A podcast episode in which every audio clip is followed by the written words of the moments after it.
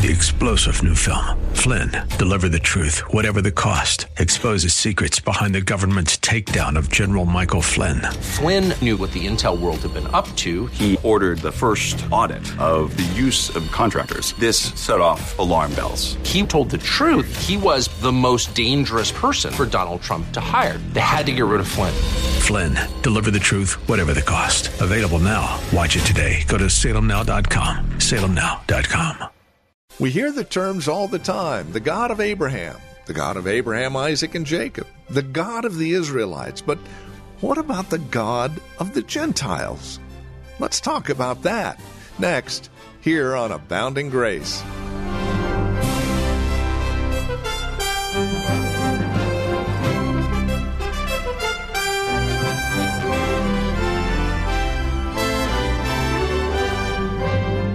We can discuss the God of Abraham, Isaac, and Jacob, the God of Israel, and we can see how amazing He is. And we can do so with the full assurance that He is equally amazing to us as Gentiles. Welcome to Abounding Grace with Pastor Gary Wagner from Reformed Heritage Church in San Jose. We are back in Romans chapter 11, verses 11 through 21 today as we explore God's amazing grace to the Gentiles. You see, we're all His creation, and He has loving kindness towards all of us through His Son, Jesus Christ. With more, here's Pastor Gary on today's Abounding Grace. You know, much of what passes for preaching today and spirituality is only selfishness veiled under religious jargon to feel good about yourself. Come on. God wants you to feel good about yourself, right? Don't worry about your sins. After all, we all sin. These are the mantra of the very people Paul says don't be like them, high minded. Why do these things resonate today? Well, they resonate with those who are not humbled by God's grace. Because, like Paul already warned in another letter, who see godliness as a means of gain, personal realization, financial gain, or other blessings.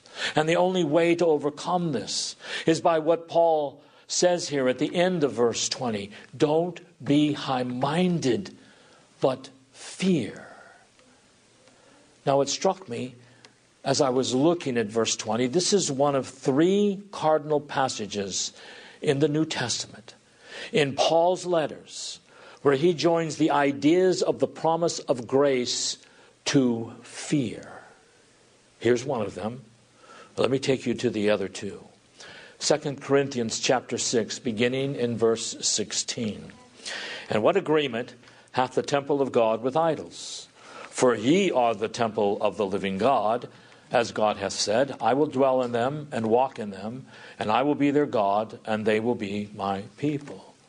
So again, here are the blessings of the covenant now given to the Gentiles. And boy, what kind of Gentiles were these? The Corinthians, good people, right? No.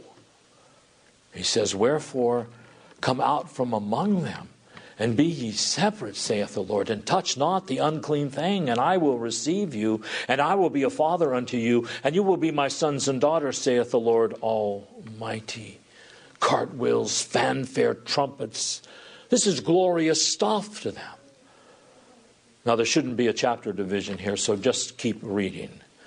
Having therefore these promises, dearly beloved, promise of what? God's nearness his grace, forgiveness, mercy. Having these promises, dearly beloved, let us cleanse ourselves from all filthiness of the flesh and spirit, perfecting holiness in the fear of God. Now turn over to Hebrews chapter 4, verse 1. Here's the third one. Now, whether you think Paul directly wrote Hebrews, which I do, or it came from within his circle, there is a strong tradition of at least a Pauline school of authorship of the book of Hebrews. And Hebrews 4:1 says, actually beginning in verse 15 of chapter 3, while it is said today, if ye will hear his voice, harden not your heart, as in the provocation. For some, when they had heard, did provoke, howbeit not all that came out of Egypt by Moses, but with whom was he grieved forty years? Was it not? was it not with them that had sinned, whose carcasses fell in the wilderness, and to whom sware he that they should not enter into his rest, but to them that believed not? So we see that they could not enter in because of unbelief. Now, chapter 4, verse 1 Let us therefore fear, lest a promise be left us of entering into the rest of any of you should.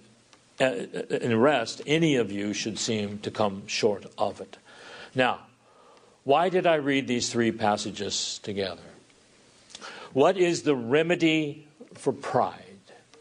What is the remedy for forgetfulness of grace?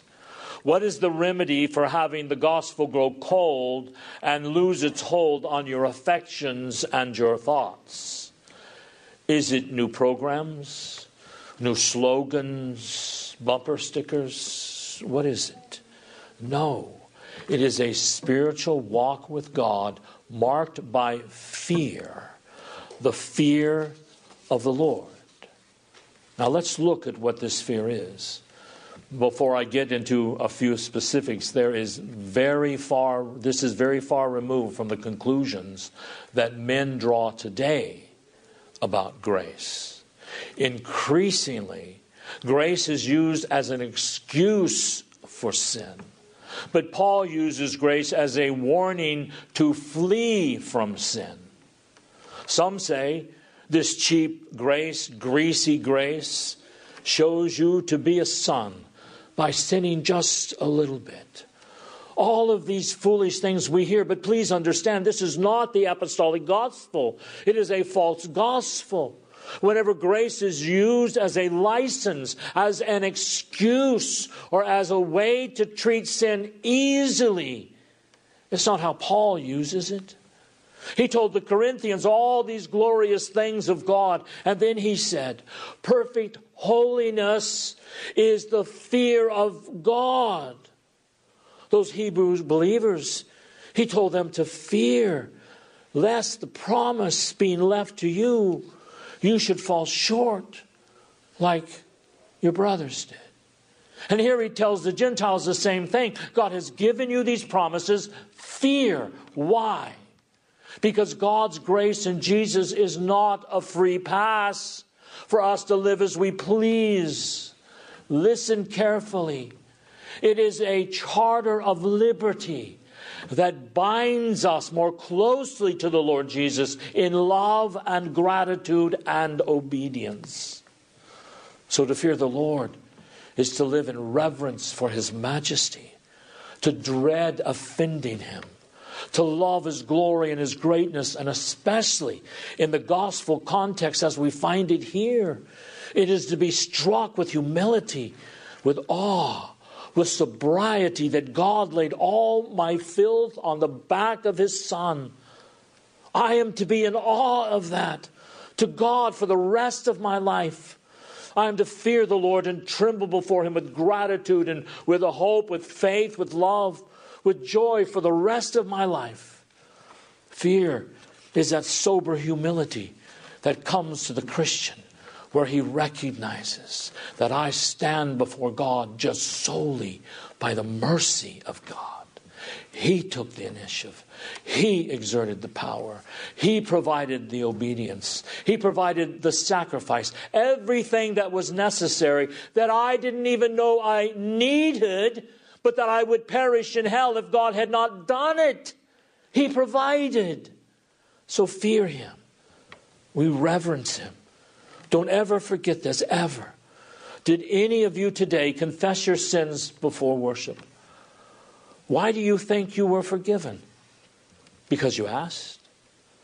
What, did you, what do you think God is? One of those profligate preachers where you can go into that booth and shut the curtain and do 10 Hail Marys and you're forgiven? God is no priest where we mouth some words and, okay, you're cleansed, you're absolved. No, why did he forgive? Why does he receive our worship today? Why does He receive our prayers?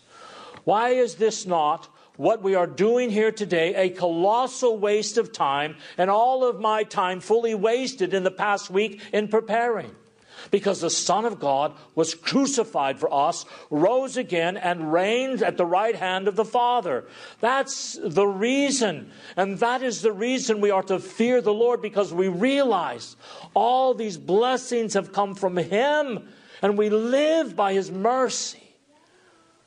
I'm not living in some game with God where I have cut some deals with Him.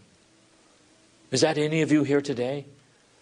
I'll, I'll do a few good things and He'll just let me go on some of the looser things I've done. That is not the God of Scripture. That's not the God who created this world. The God who made this world says, You receive my mercy and you believe in my Son, or like the Jews. You can have all the traditions, all the trappings, and everything else, but you are cut off. Please turn with me to 2 Corinthians 6 1. It is very possible to receive God's grace in vain. 2 Corinthians 6 1. And again, this warning comes right on the hills of 521, which says, For he hath made him to be sin for us who knew no sin, that we might be made the righteousness of God in him. When then, as workers together with him, beseech you also that you receive not the grace of God in vain. It seems funny. But as you read through the New Testament, and every time you see a great gospel promise, you will most likely find a warning closely nearby. It's an encouragement to repent and a warning because you're dealing with precious things here. How do we receive God's grace in vain? Well, we hear the gospel, but we demand to be permitted to hold on to some of our sins. Like C.S. Lewis said, we want to carry and demand the right to carry a little bit of hell with us on the way to heaven. That's what the Corinthians were doing. That is why that warning is there. You Gentile people, You've got all these incredible gospel promises, yet you want to play footsie with the world and with sensuality and sexuality and pride. And the look at us and people suing each other, all the same, all in, all in the name of spirituality and rights. Paul said, You need to come back under the gospel. You know, we receive God's grace in vain when, like the Jews, we trust that Abraham is our father, but we don't have his faith. Or have any of you young people thought, my daddy's good with God, so I'll be okay? That's what the Jews thought. And they received God's grace in vain. You young people, you cannot get into heaven by riding on the coattails of your parents or trusting your baptism. Or I've heard a lot of sermons in my life, and I take the Lord's Supper, or have some twisted sense of your own personal goodness. This comes in so many different forms. The husband who sulks and makes himself a martyr because his wife doesn't do what he thinks she's supposed to do. And we could go on and on with this. The Jews did this. This is exactly what happened to them. They wanted a Messiah when he came, when, when he came who told them of sin. They didn't want him. They didn't want that. They thought, We've lost our temple. We've lost our place. The Romans have taken over our country. We want a political Messiah. Don't give us any of this spiritual stuff. That's pietism. Give us political activism. Give us relevant, give us a relevant Jesus. That's what they wanted to hear. And they killed the Lord of glory and caught them who caught them off. So, when we hear this, We've got to be very careful. Now, people, when your parents tell you about Jesus and you think to yourselves, I've heard this so many times, but ask yourself, how are you saved? Well, Jesus died on the cross for my sins. It's like, did you read that off of a bumper sticker some way on your way to church? Was that written on your coffee mug your parents gave you for Christmas? Did you see that on a t shirt somewhere. I know we all can say that. Jesus died on the cross for my sins, but is there any contemplation for the magnificence of God's love and His wisdom and His goodness in laying our filth upon His Son? Meditate on this this evening. Put down your phone, my friends, and your tablet, and just think. Why would the Holy God send His Son incarnate to bear my filth and curse? Why was it? The Redeemer's tears and not my tears in hell forever. Why did he give his back to shame and spitting when it was my shame? I needed to be spit upon in hell forever for offending the holy God and turning away from him. That will humble your heart. That will make you realize, you know what? I can get rid of self, my little idols, my twisted virtues, and nursing my wounded pride and my hurt feelings and all of these things. Somebody said something I didn't like, and my feelings are hurt. Oh, please remember, there's only one victim in the Christian faith, and it is not you, and it is not me. It is Jesus Christ, the righteous one, who laid down his life on the cross for our sins. So Paul warns us here in verse 21 For if God spared not the natural branches, the Jews, take heed lest he also spare not you. You know, this isn't really very nice, is it? If any preachers today had written the New Testament, this verse would never be in here. This whole section wouldn't be in Scripture. Why? Because we don't want to hear warnings anymore. Warnings assume what? That there is a standard by which I will be judged. Warnings are not polite. Warnings don't give people the benefit of the doubt. But God sends us warnings. Why? Because He loves us. And He says, listen, if I cut off the branches that were directly connected to Abraham, Isaac, and Jacob, I will not hesitate to cut you off. If having received all of my grace and all of my promises and goodness, and your heart is not humbled, so that you love me and trust me, obey me with joy, I will cut you off just like the Jews. He has cut off whole mainline denominations, brothers and sisters. In comparison to some of them, we're like outcasts, vagabonds, and beggars. Do you think God will spare us? In closing, let me just leave you with this.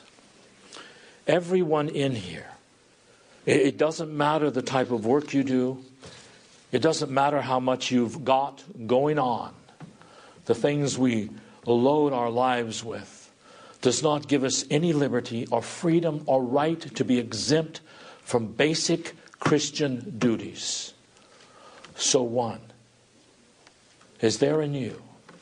Is there in me? I'm asking myself the same question I'm asking you gratitude for God's grace. When was the last time I seriously thought, with tears and amazement, that the Son of God was crucified for me? It was actually the last time was when I put this sermon together. How about you? I mean, yes, we live in an environment of it, and there is a habit of godliness, and that's good. But is there an active personal relationship with the Lord Jesus? Where He is a lot more than our buddy or our friend. He is the one ultimately who laid down his life for me and bore my curse. Two, are you humble?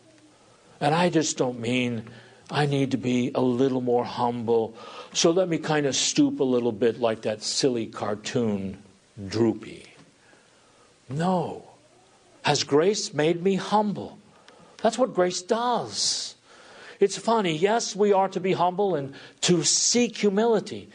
But grace, my friends, itself humbles. Why? Because grace kills pride.